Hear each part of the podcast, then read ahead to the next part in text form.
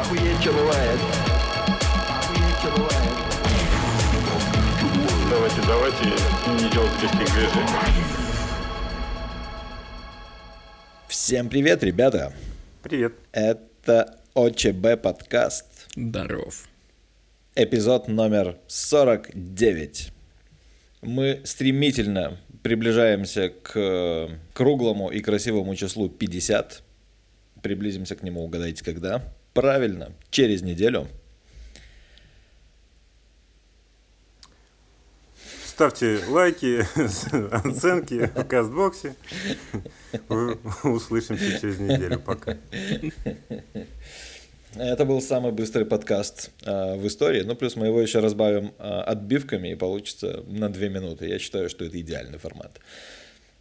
Ладно, это все шутки, но мы собрались по крайне серьезному поводу. Потому что сегодня у нас ожидается драматичный рассказ о том, как шоколадное печенье стало... Это не печенье. Это мы обсудим, подожди. Шоколадное пирожное? Шоколадное... Хуйня. Суфле с бисквитом. Ну, это может быть пирожным, да? Допустим. Да, что оно сделало? Оно стало средством оплаты в Северной Корее. Прикольно. И кроме того, нас ждет удивительный рассказ о мужчине, который заставил женщину родить 39 детей, и даже не прикасаясь к ней. И на десерт, на сладкое, можно так говорить? Короче, в самом конце вы узнаете о том, кем был Чебурашка по национальности. Чувак, они и так все узнают, потому что, ну, в описании выпуска будет написано. Интрига зря. Ты хочешь сделать спойлер прямо в описании? Да, прям на... Да, так и делаем каждый раз. Прям уже 49 раз так сделаем. В названии, понимаешь? Чебурашка еврей. Не знаю, я не умею читать. Ух, пиздец. О, ладно, что мы знаем о числе 49? Что? Мы знаем о том, что это натуральное число, расположенное между числами 48 и 50. Самый взрывающий факт, смотри, что это первый квадрат, у которого каждая цифра – это тоже квадрат. Потому что 4 – это 2 в квадрате, а 9 – это 3 в квадрате. А 49 – это 7 в квадрате. Охуеть. Неплохо. Ну, а по-настоящему интересным будет то... Почему первое, а 44? А 44 – это квадрат чего? А 40... Пока. Что еще про 49 скажешь? Скажу, что HP49 – это серия калькулятора от компании Hewlett Packard, а также 49-я параллель разделяет США и Канаду, проходит прямо по границе. Если вы посмотрите на карту, большая часть канадско-американской границы – это прямая линия, как будто ее нарисовали под линеечку. Теперь я пытаюсь найти, есть ли какая-нибудь песня или музыкальный альбом под названием «49». Думаю, что нет.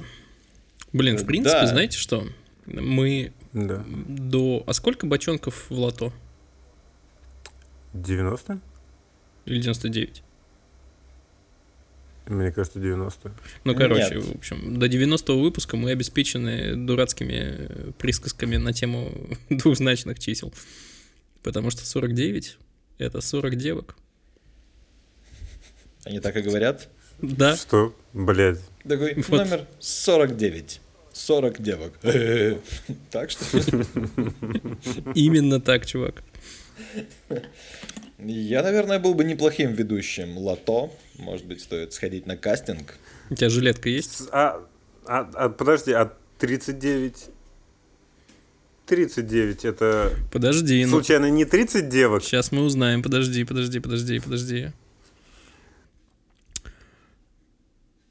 Бля, Илья, ты был прав. 39. Ветхий Завет, 39 книг. Все же знают. Или 30 девок. Хорошо, 29. Я продолжу. Угадай, как называют 29. 20 девок? Да, чувак. Так, сейчас. 59 кажется, почему-то. Кажется, я начинаю понимать логику, да? 59 не существует по какой-то причине. 69, угадайте. 69? Нет, туда-сюда. Ой. Туда-сюда. Ну да, так и есть. Ты мне, я тебе. Вот так бы я назвал. Все, останавливаем этот парад безумия. Давай, Витя, зажги. Да, тут внезапно врывается наша новая рубрика, которая называется «Внезапный факт», без которого вы не могли жить. И сегодняшний внезапный факт, так внезапно получилось, о говне. Сука. Умеешь открывать рубрики. Ваш факт – говно. Безусловно, но также это факт о говне. Тогда не дурно. Итак, самая большая... Нет, говняшка. Да, большую не поворачивается язык назвать говняшкой. Самое большое говно имеет в длину 20 сантиметров и было обнаружено в 9 веке, предположительно оставленное кем-то из викингов. То есть, ты понимаешь, чувак куда-то приплыл, грабил, убивал, ел, сел посрать без задней мысли. А спустя столько лет это стало рекордом, и, блядь, она находится под стеклом. Она лежит на специальных держателях, на нее светит свет. Ты смотришь и думаешь, блядь, это эпическое говно, просто пиздец. Где же она? В музее? О. Простите, чуть не задохнулся от смеха. Да, в каком-то музее, но я не копал дальше, я чисто оставил... Надо было раскопать все говно. Да, есть еще запасной факт, но это вряд ли может считаться какой-то отдельной темой, но это прям свежайшая новость. Дело в том, что в США проснулись цикады определенного рода, которые большую часть жизни проводят под землей, но раз в 13 или 17 лет, либо так, поднимаются на поверхность, чтобы, собственно, размножиться и оставить потомство. Но в процессе пробирания через слой земли примерно 5% этих насекомых заражается грибком массоспора, который оказывает на них просто ебейший эффект. Он действует как смесь амфетамина и псилоцибина, заставляет их спариваться просто бесконечно. При этом в какой-то момент от развития этого грибка у них отваливается жопа вместе с гениталиями, но это их не останавливает, они продолжают долбиться, тем самым размножая этот грибок. И вот сейчас как раз в этом году эти цикады проснулись, ученые за ними наблюдают. Прикинь, наблюдать вот такое. Прикинул. Пиздец. Хотя, с другой стороны, на что мы прикидываемся? Мы с вами и не такое наблюдали в интернете. Ну, только что, разве что не про насекомых. Там ни у кого ничего не отваливалось. Как знать, может быть, это просто осталось... А как же тот пост на Лепре? На Лепре? Понимаешь шутку? Понимаешь? Ну, ладно. Там у кого-то что-то отвалилось? Простите, я просто не всегда внимательно читаю. Прости, мы хуёвая аудитория. Думаешь, шутка говно. Не берите в расчет. Факт говно, шутка говно. Мне нравится под чем проходит сегодняшний выпуск. Витенька, да. Блядь, мы так классно начали этот выпуск, что все новые слушатели такие, ебать, пока. Что? Ты думаешь? Ты думаешь, они такие? Не знаю, я думаю, что это, наоборот, сработает как тизер. Они такие, ебать, сразу с козырей зашли. Интересно, что же у них дальше будет. Давайте к темочке. Все мы знаем, что такое Северная Корея, да? Это такая закрытая страна, которой правит безумный диктатор с потешным пухлым еблом. Оттуда нет практически никаких новостей, кроме того, что он успешно запустил ракету там, или сделал что-нибудь такое. Когда президентом был его отец, по крайней мере, он смотрел на разные вещи, и существовал блог, который публиковал фотографии, на которых он, собственно, смотрит на вещи. Короче, что мы знаем о Северной Корее? Практически ничего. Но оказалось, что Северная Корея и Южная Корея не только поливают друг друга говном при каждом удобном случае, но и сотрудничают. И в частности, на территории Южной Кореи, вблизи границы Северной Кореи, демилитаризованной зоной, был построен такой промышленный парк. Короче, большой производственный комплекс, который назывался Кэсон. Пишется Каесун, не знаю, как это правильно читать, наверное, Кэсон. Индустриальный комплекс. И там производилось много разных товаров народного потребления, в том числе всякие джанкфуд, всякие сладости. И прикол был в том, что там работали в основном северные корейцы. И, наверное, работают и сейчас, насколько я понимаю, он продолжает существовать. И вот, в общем, он обеспечивал работой там сколько-то там сотен, может быть, даже тысяч северных корейцев. Но поскольку у них ебанутое правительство, которое на словах осуждает капитализм, оно поставило условия этому комплексу, ну, я для простоты буду называть его заводом, поставило этому заводу условие, что работники не должны получать зарплату деньгами, потому что деньги — это по-капиталистически, а капитализм — это отстой. То есть они будут работать бесплатно? Типа того. Но не совсем. А зачем? Потому что им выдавали зарплату продукцией. Продукции трех видов. Одна из них это была лапша, вторая была сосиски, а третья была чокопай. А вот какие там чокопай? Там чокопай Орион или Лотте? Хрен знает, возможно, ни те, ни другие. Чисто северокорейская хуйня. Нет. Может быть, кстати, может быть... Ну подожди. Лотте — это же корейская, нет? Да. Так они все корейские. Орион тоже корейская. Просто... Тоже корейский? Да. Добро пожаловать в новый мир. Ну пиздец. И, в общем, почему-то правительство Северной Кореи ну никак не раздражал тот факт, что люди едят ту лапшу и сосиски, которыми с ними рассчитываются. Это было типа ок. А чокопай они не ели. Они, значит, перетаскивали их домой и продавали на черном рынке. И по данным на 2010 год пишут, что стоимость одного вот этого вот пирожного в индивидуальной упаковке достигала $9.50. Ни хера себе. Да, при том, что в Северной Корее типичная зарплата и в том же году считалась что-то вроде $3. То есть, прикиньте, в пересчете на рубли, да, человек, работающий целый месяц, получал типа 100 рублей. Я не хочу в Северную Корею. Вот все хотят, вроде такие этнографы, не хочу, блядь. Грустненько как-то. Так, может, там десяток яиц 3 копейки стоит? Это так, во-первых. А во-вторых, им какие-то вещи дают бесплатно. Ну, может быть, не всем, потому что проблема голода вроде как реально существует. Но я не буду ничего говорить, потому что фактов у меня нет. Короче, вот за один чокопай можно было получить $9.50. В какой-то момент, а именно в 2013 году, они это дело запретили. И даже вот этот комплекс, он приостановил работу на полгода. Через полгода он ее восстановил, но он перестал рассчитываться с людьми чокопаями. Но поскольку население Северной Кореи уже познало этот запретный вкус, успело его полюбить, это дело как-то таскали в основном китайцы, потому что китайцы каким-то образом умудряются делать бизнес в Северной Корее, и они это дело все протаскивали. А также об этом узнали южные корейцы, которые делали такие благотворительные перформансы. Они привязывали к воздушным шарам с гелием коробки с чокопаями и запускали их в Северную Корею. Блядь, звучит как какая-то злая шутка, честно говоря.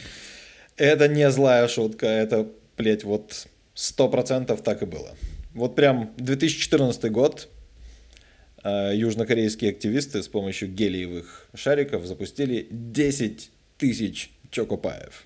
А самая прикольная хуйня, ну как прикольная, интересная, произошла в 2017 году. Наверное, кто-то из вас помнит эти новости, когда северокорейский солдат в ходе драматичной такой остросюжетной погони, получив несколько пуль в спину, убежал из Северной Кореи, пробрался на территорию Южной, где его сразу же поймали, отвезли в больницу, прооперировали, достали из него, по-моему, 7 пуль, заодно удалили каких-то паразитов, которые в нем жили. И когда чувак пришел в себя, немного колебался, и у него спросили, что он хочет, он сказал: «Я хочу чокопай». Ему сначала подогнали несколько коробок чокопая, а потом компания-производитель, правда не уточняется какая, решил обеспечить ему пожизненный запас чокопаев. Вот столько, сколько он захочет, столько он получит. Блин, неплохой пиар. Угу. Любите ли вы чокопай? Да. Раньше очень, теперь как-то сладковато, приторно. Я ем крайне редко, но люблю. И помню, что я пару лет назад был в Корее и попробовал какую-то спецверсию чокопая, который был банановый, и он был просто заебательский. Мне очень понравился. Просто, блядь, я не знаю, сколько я их съел, но много, пару больших коробок точно. Сладкоежка. Я с удивлением тут узнал, что не все любят чокопай. Да, ты даже запилил опросик. Да, я почему, собственно, запилил опросик, потому что среди моих друзей и знакомых оказалась довольно большая доля тех, кто говорит, типа, чокопай, что за хуйня вообще? Вот, я сам, мне самому нравится, но вот в чатике 13% опрошенных сказали таки, что это говно ебаное. Или ебаное. Я вспомнил лайфхак. Это, конечно, тоже может быть рубрикой, но пусть это будет единичная рубрика. Лайфхаки от моей бывшей. Чокопай можно разогреть в микроволновке. Так, и он станет... Ну, это всем известно. Всем известно? Мне это, блядь, не было известно вообще, когда мне об этом сказали. Да, опять-таки в чатике это обсуждали, и ну, я пробовал подогреть. Ну, просто он увеличивается в размерах, да и все. Он увеличивается, становится чуть теплый, такой более скляжный, и ты его так и тебе заебись. Примерно как с ненагретым чокопаем. И тебе заебись. Ну, в этом смысле, конечно, да, но есть нюанс. Короче, если не пробовали, рекомендую. Попробуйте разогреть чокопай в микроволновке. Ну, на какой мощности и сколько времени? Сука, пиздец, ты зануда, Илья. Хуй знает. Ну, в смысле, нельзя вот просто сказать нагрейте. Это как на всяких там пельменях, варениках пишут. Варить до кулинарной готовности. Сколько это, блядь, как узнать, готово или нет? Кулинарная готовность? А есть еще не кулинарная готовность. То есть, в принципе, ты можешь поварить их минуты, и они будут готовы к чему-то другому. Например, к чему? К тому, чтобы выкинуть их нахуй и не есть?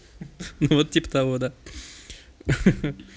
Ну, блин, ну на максимальный, не знаю, секунд. Короче, 10 попробуй сначала. Ты смотри, да. Способ какой? Включаешь на 10 секунд, вытаскиваешь, смотришь, что-то произошло. Это может быть целый вечер экспериментов, понимаешь? Это же прикольно. Целый вечер смотреть в микроволновку? Ну да. Гораздо более прикольно, как твое ебало выглядит изнутри из микроволновки. Советую вам поставить туда камеру и узнать. Сука.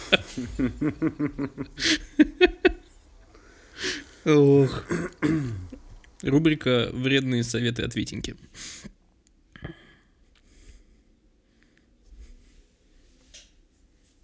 Только в общественных микроволновках. Что у нас дальше? Дальше у нас история про то, как какой-то мужчина завещал что-то. Это Илья. Батюшки, это уже я, что ли? Ну ладно, в общем, эта штука, эта история называется «Большая гонка аистов». А дело было в начале 20 века в Канаде. Один чувак, достаточно богатый, Чарльз Вэнс Миллар, он был богатым адвокатом. И он написал завещание, в котором завещал свое состояние. Секундочку, я перечислю, что входило в это все состояние. В этом завещании он распорядился отдать загородный дом двум невыносящим друг друга приятелям.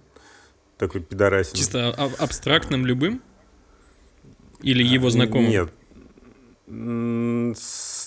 Слушай, я вообще история про другую часть завещания, поэтому про это я ничего не знаю. Вероятно, абстрактную, которых должен был найти душеприказчик. Передать акции жокей-клуба и пивной компании протестантским общинам. Уж не знаю, что тут ложного. Может быть, они были против азартных игр и бухла? Слушай, по-моему, всяким общинам религиозным, в общем-то, до пизды всякое. Как бы они себе не позволяют, а делать бизнес на этом им ничто не мешает. Мне так кажется. Ну, может быть, они испытывали муки совести. Это было незабываемо в начале 20 века, когда люди были менее испорченные и, как Ваня многократно говорил, более наивными. А вот написано, что священнослужители пришли в суд за акциями. Так что явились, все нормально, как миленькие. Явились.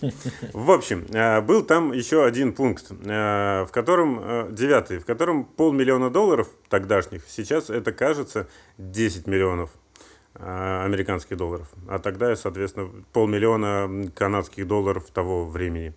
Должны были отойти женщине в Торонто, которая за 10 лет после смерти вот этого чувака родит больше всего детей. Вот такое завещание.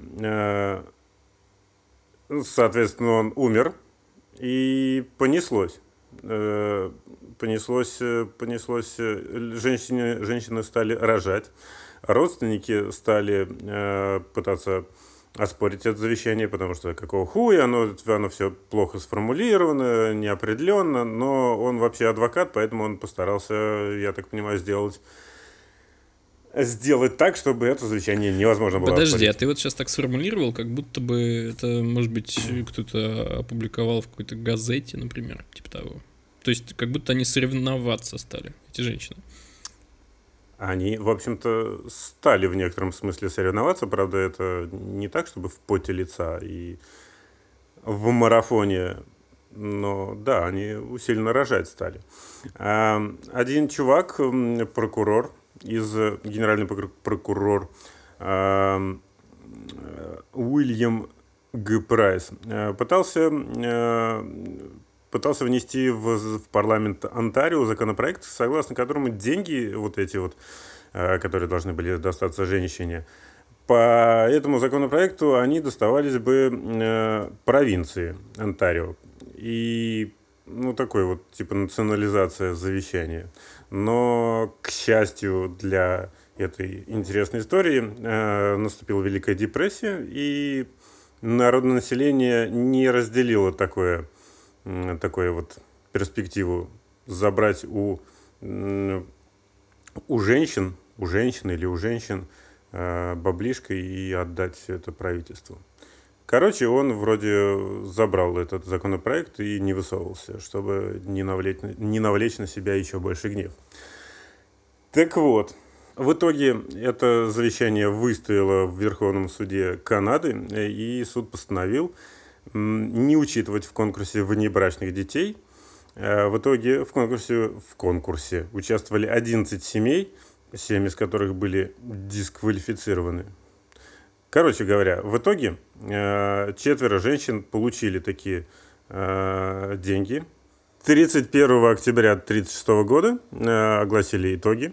Было 4 женщины, каждая из которых получила по $100,000. Это примерно $2 миллиона по курсу 2017 года. Да, я объебался. Сумма завещания, соответственно, $8 миллионов по нынешним деньгам. За своих 9 детей. 2 другие. Лилиан Кенни родила 12 детей, 5 из них умерли во младенчестве, а их мать не смогла доказать, что они не были мертворожденными. Еще тетенька вторая по... неважно, как ее зовут, родила 9 детей, но одного от второго мужа. Они, эти 2 тетеньки, получили по $12,500 за отказ от участия в судебных тяжбах. Вот, короче, 4 тетки нарожали по 9 детей и получили по $2 миллиона по нынешним меркам. Блин, я-то думал, 36 это от одной. Да, я тоже так подумал. Вот Как раз-таки нет. Ну, в общем, в целом этот чувак заставил появиться на свет 36 детей и никак к этим женщинам не касался, потому что был уже мертвым. А эти тетеньки, в общем, оказались все четверо молодцами. Они потратили деньги на всякое полезное, типа образования детей.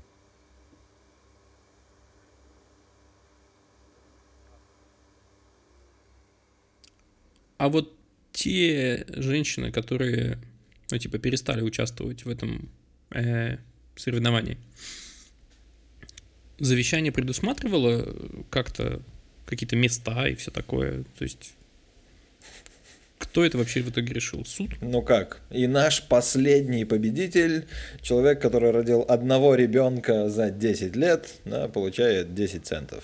Так ты себе это представляешь? В итоге победительницы, вот эти 4 тетеньки, у которых было по 9 детей, все свои, все живы и все такое. А вот еще парочка, они мутноватые, потому что непонятно, то ли там родились мертвыми, то ли живыми, то ли и умерли потом.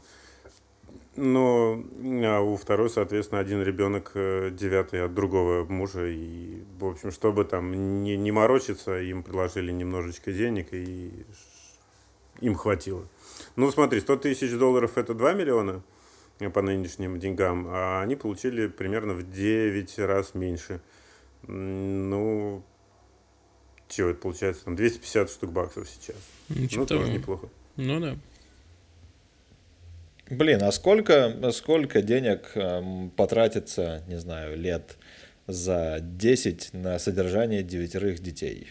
Стоило ли оно вообще того?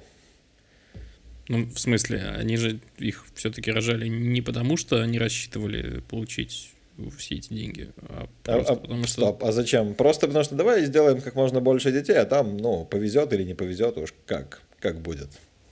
Слушай, я так понимаю, они все-таки учитывали вот эту перспективу, зачиная этих детей.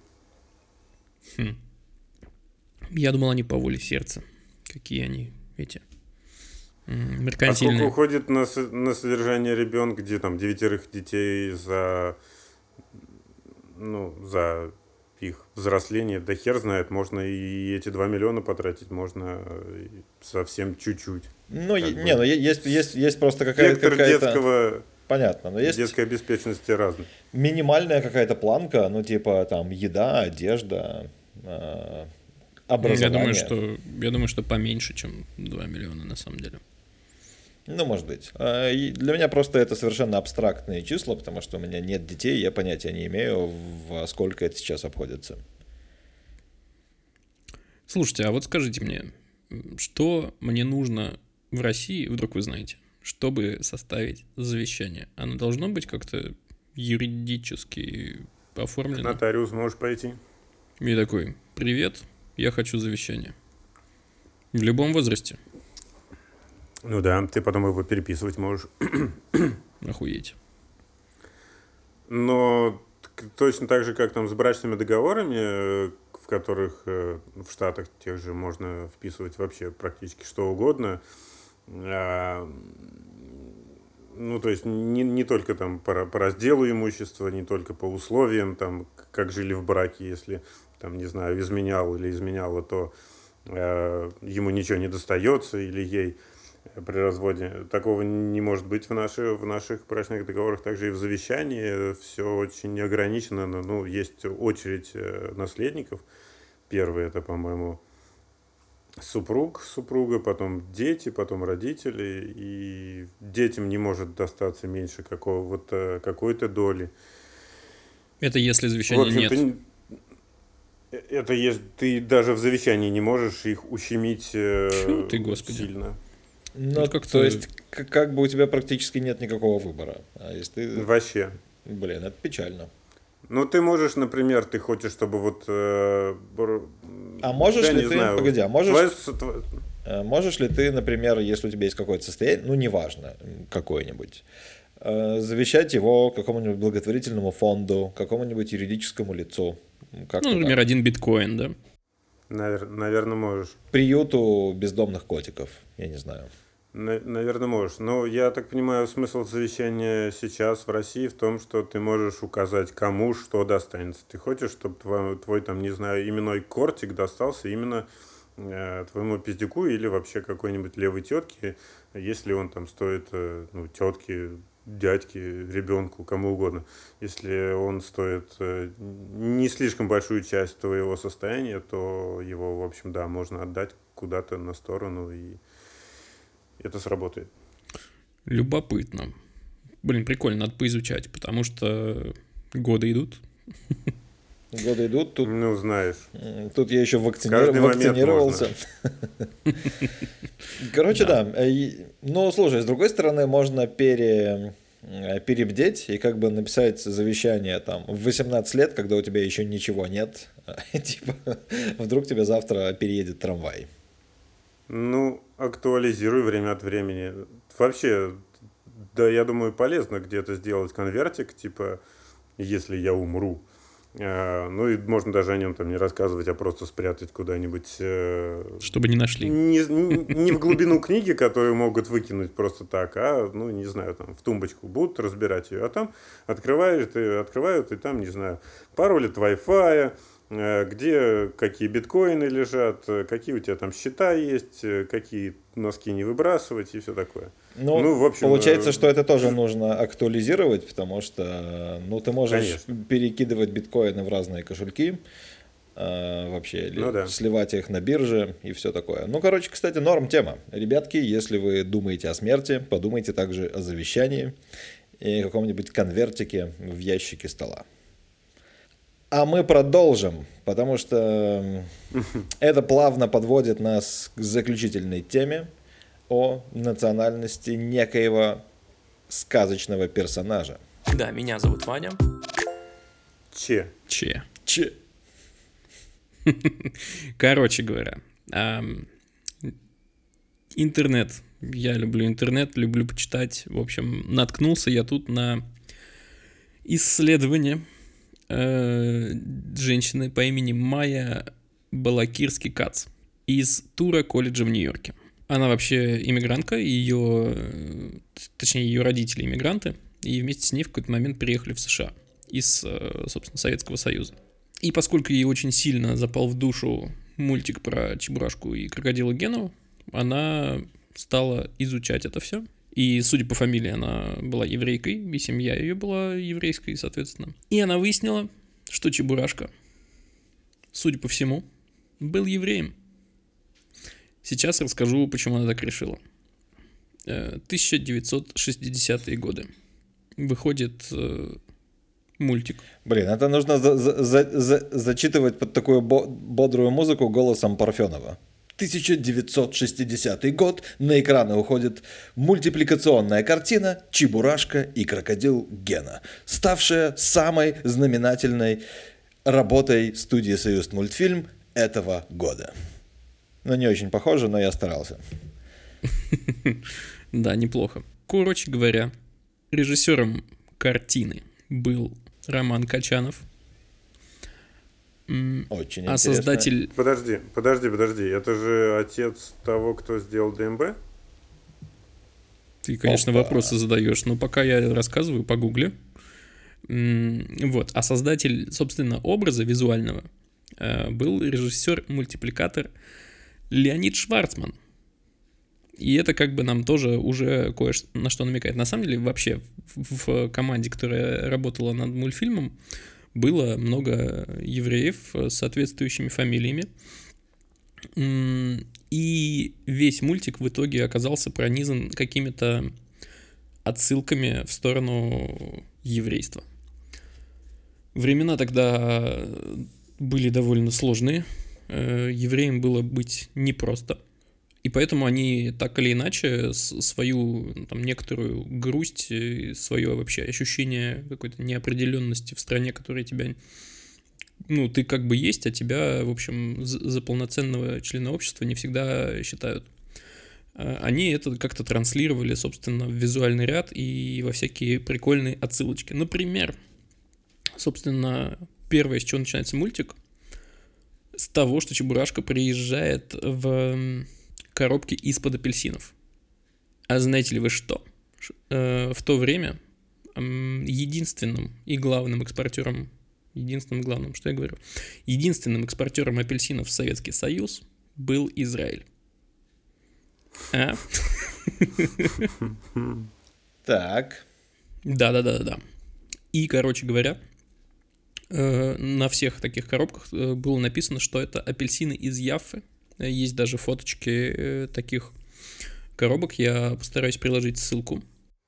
А вдруг опять-таки он через Израиль выбрался из Палестины? Ну, такой смуглый парень. Или из сектора Газа. Ну, это, конечно, может быть, но не факт. Короче, дальше тоже такая прикольная отсылка. Вместо паспорта или, собственно, любых документов, которые могли бы быть у Чебурашки, он приходит с кусочком бумаги, в которую были завернуты апельсины. А я напоминаю, что апельсины заворачивали в бумажки, на которых было написано «апельсин из Яффы». Слушайте, это сейчас будет такая попытка сократить длинную прекрасную историю, но Чебурашка, судя по всему, был самцом. На нем не присутствовало никаких элементов одежды, то есть как бы он ходил голый. Он был очень сильно обрезан. Блять, пацаны, ну вы что? Ты к этому? Да. Это подтверждает, что он правда был евреем? Кто-нибудь анализировал вот настолько глубоко эту историю? Слушай, возможно, я читал сокращенное исследование, потому что на самом деле исследование большое, оно делает массу каких-то рассуждений, предположений и так далее. Но вот есть там такой прикол, что его в какой-то момент девочка Галя из мультика спрашивает: а ты, говорит, случайно не маленький медведь? И вот эта, собственно, исследовательница такая говорит, типа, ага, говорит, она спрашивает, не маленький ли он медведь, а медведь — это символ России. Блять, это вообще все сейчас начинает звучать, как будто какой-то Соловьев притягивает за уши что-то. Слушай, в случае с Чебурашкой сложно не притянуть за уши, так что давай жги. Ай, хорош.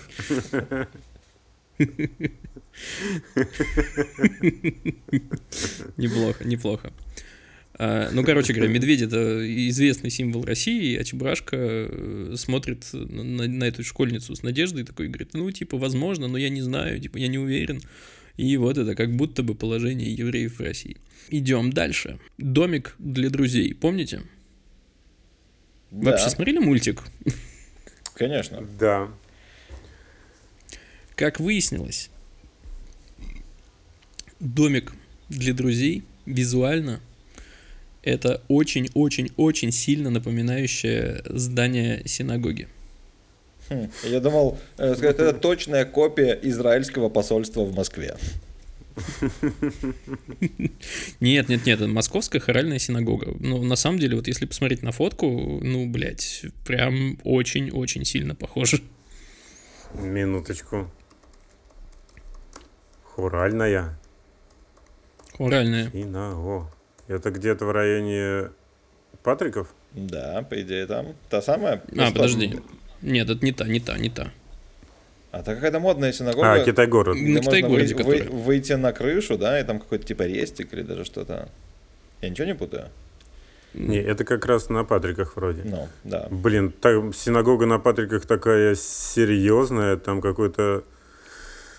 Во-первых, она довольно красивая, со всякими колоннами, при этом снаружи целая стена из стекла, а еще там на входе стоят какие-то очень серьезные ребята, которые, я уж не знаю, присматривают, охраняют, и они не очень похожи на евреев, но подходить к ним очень не хочется.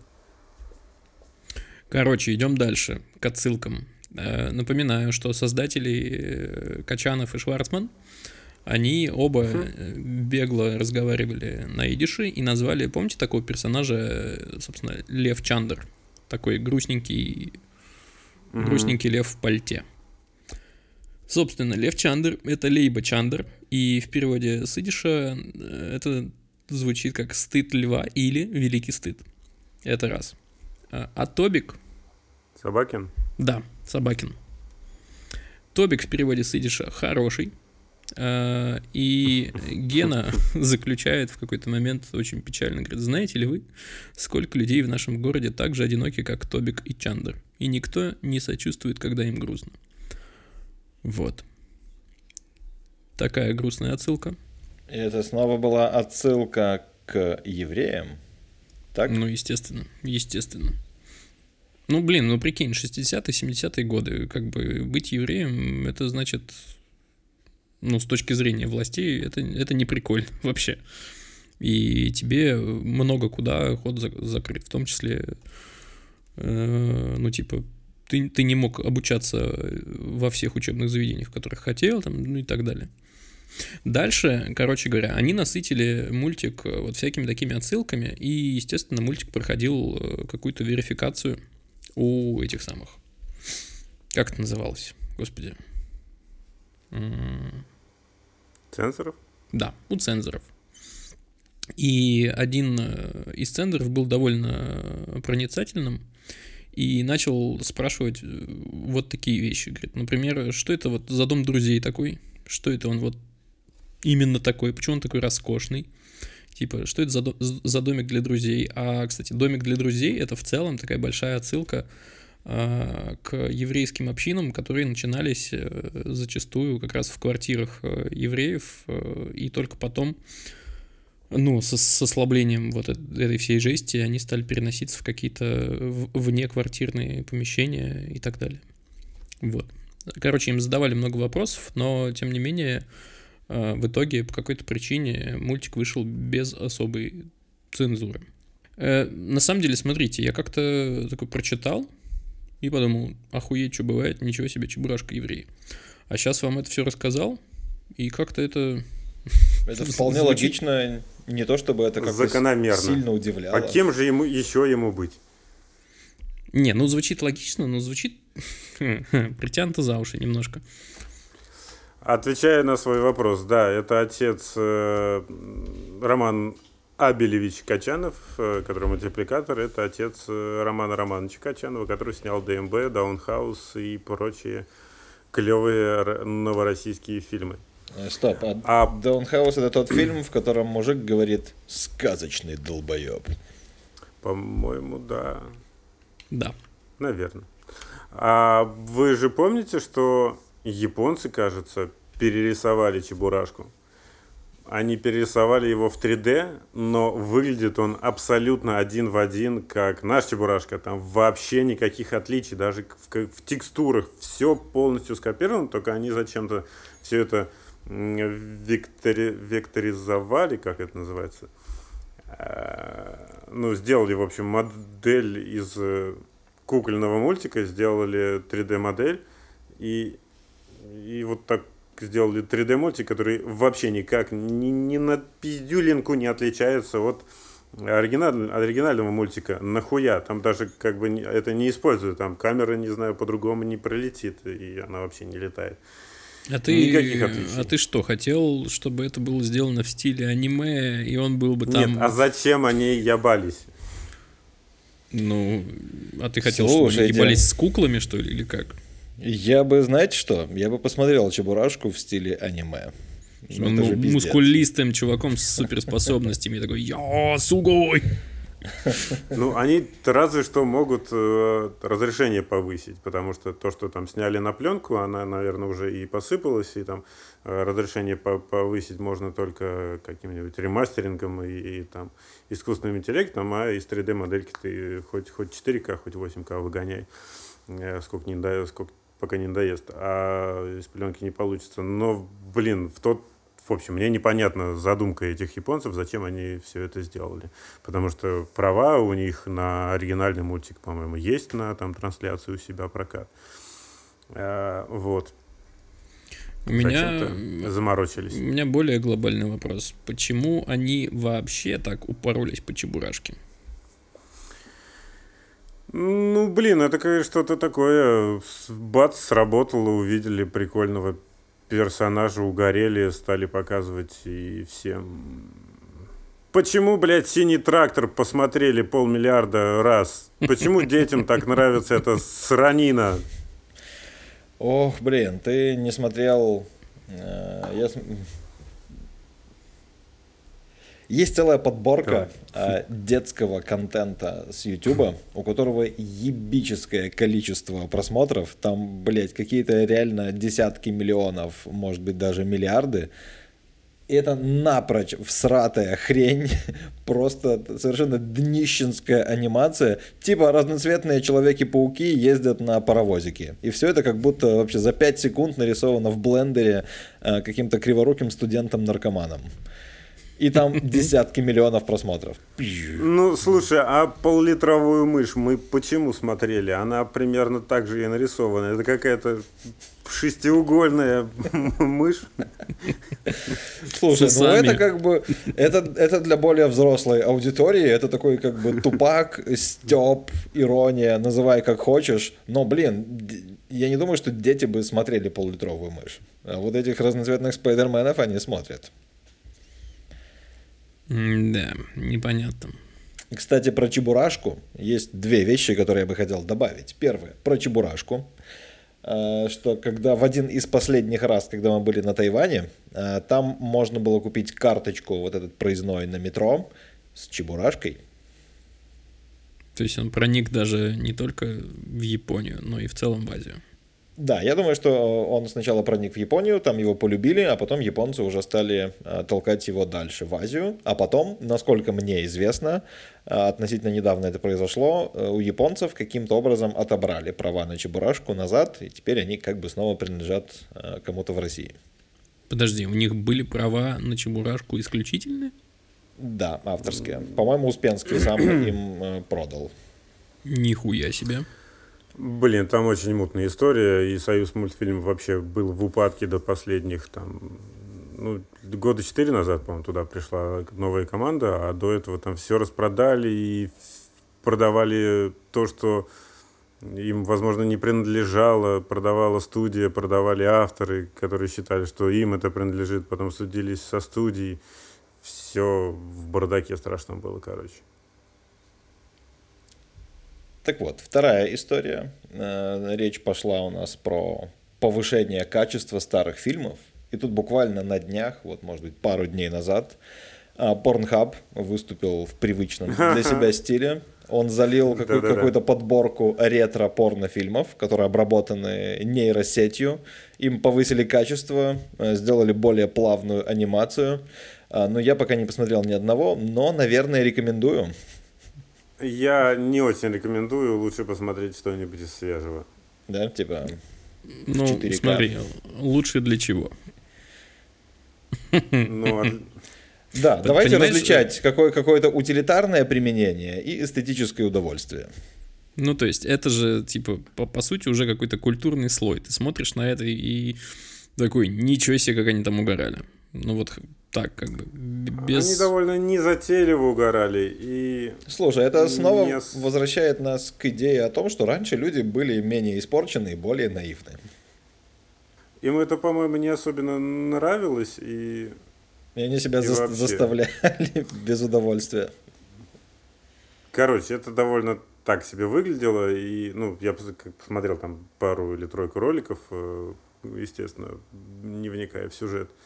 Ну и, блядь, обвислая жирная жопа мужика сзади, который приближается и удаляется. И...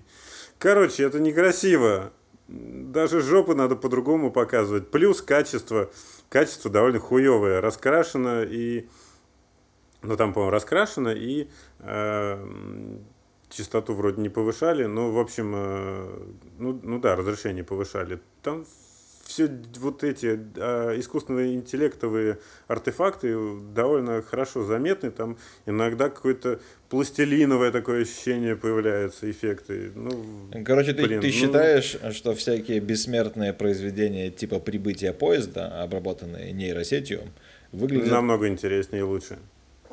С этим получилось лучше. Возможно, я не знаю, возможно, порнуху тогда снимали на домофон. Ну, в смысле, на какие-то остатки пленки, там, обрезки колбасные. Возможно, хранилось оно намного хуже, потому что его там, не знаю, прятали в чулан сырой. Вот. Но это... Вряд ли оно хранилось в какой-нибудь там национальной библиотеке Конгресса. Ну, кстати говоря, почему нет? В общем... Ну, я думаю, что тогда все было очень сильно регулировалось какими-то религиозными институтами, а церковь на протяжении всей истории пытается нам внушить, что секс – это грешновато и что вообще не стоит им заниматься. Я, конечно, не силен в вопросах религии, но мне кажется, что примерно в этом состоит вся суть. Типа, хочешь радоваться? А нихуя. Страдай, блядь. Ну, блин, а есть религии, которые такие «радуйся»? Или даже ебис. Слушайте, но если возвращаться, кстати, к мультику про Чебурашку, неожиданно, кстати, мы как-то свернули вообще в какой-то момент, то тут выяснилось, что Эдуард Успенский, собственно, писатель, который написал Чебурашку и много других классных детских книжек и впоследствии мультиков, про него вышел документальный фильм под названием «Это Эдик». Судя по всему, он не такой уж был прикольный чувак. То есть он делал охренительно прикольные мультики, но по жизни был довольно, ну, типа, злобным типом. То ли жена, то ли дочь у него расчехлилась после его смерти, что «чё вы так горюете, он таким пидорасом и вообще тираном был».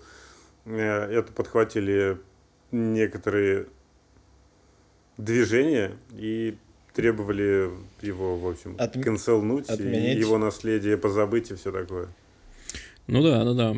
Весной 20-го хотели назвать его именем Российскую детскую библиотеку государственную. А дочь, собственно, такая, типа, а что это вы вообще не надо, потому что он был ужасным и все такое. Вот, короче, на ссылку на документалку тоже оставим. Прикольно. Ну, блин, по какому принципу половину классиков надо выпилить? Да, например. Вить такой, да, естественно. Слушайте, просто если повникать повнимательнее во всякие биографии классиков, то можно прийти к неутешительному выводу, что Чехов был охуенно пиздатым и крутым чуваком, а все остальные — это просто разные сорта говна. Ой, слушайте, мы тут были в Ясной Поляне, и вот все, что нам рассказали о Льве Толстом, ёб твою мать. Да, погоди, Подожди, именно про Чехова меня давеча убеждали, что вот он-то мудила из мудила. Ну, то есть, получается, что все мудаки. Погоди, а кто мог Бунин говорить, что Чехов был мудила из мудил? Потому что в переписке Чехова с Буниным Чехов посоветовал Бунину поменьше бухать, и Бунин на него обиделся и, возможно, распространял компрометирующую информацию через свои каналы. Ох. Да, есть просто ощущение, что все более или менее гениальные чуваки, ну, они... Как минимум, хуй знает, как их надо. Ну, сложные типы. Блять, мы как будто бы не ОЧБ подкаст. Вы заметили? Что-то в какой-то момент произошло, и мы такие... Ну, слушай, ну это нормально. Смотри, мы стареем, у нас интересуют более философские темы. Ты выглядишь, что к 154-му выпуску мы начнем обсуждать кантовскую вещь в себе и приводить какие-то разумные доводы. И у нас будет совершенно другая аудитория. И будет сидеть один доктор, который будет думать: ёб вашу мать, ребята, вы помните, с чего вы вообще начинали? Доктор, который всякую жесть присылал. Доктор, который один из наиболее активных участников нашего чата. И, да. Он не подтверждает и не опровергает что он медик. Ну, потому что, прикинь, его руководство такое заходит в наш чат, смотрит на это все и такое: ебать. Тогда сейчас будем называть его доктором Шрёдингера. Хорошо. Привет тебе, доктор Шрёдингера. Что ж. Да. Пора и честь знать, получается. Задвигай. Да, задвигаю. Знай честь. Знаю. Расскажите про подкаст друзьям, как водится. Поставьте... Если они у вас есть. Это важное уточнение. Поставьте нам оценочку, лайк, оставьте коммент где-нибудь, залетайте в чат. Хорошей вам недели. Чмоки. Пока-пока. Пока. Охуеть, бывает. Охуеть, бывает. Давайте, давайте, не делайте лишних движений.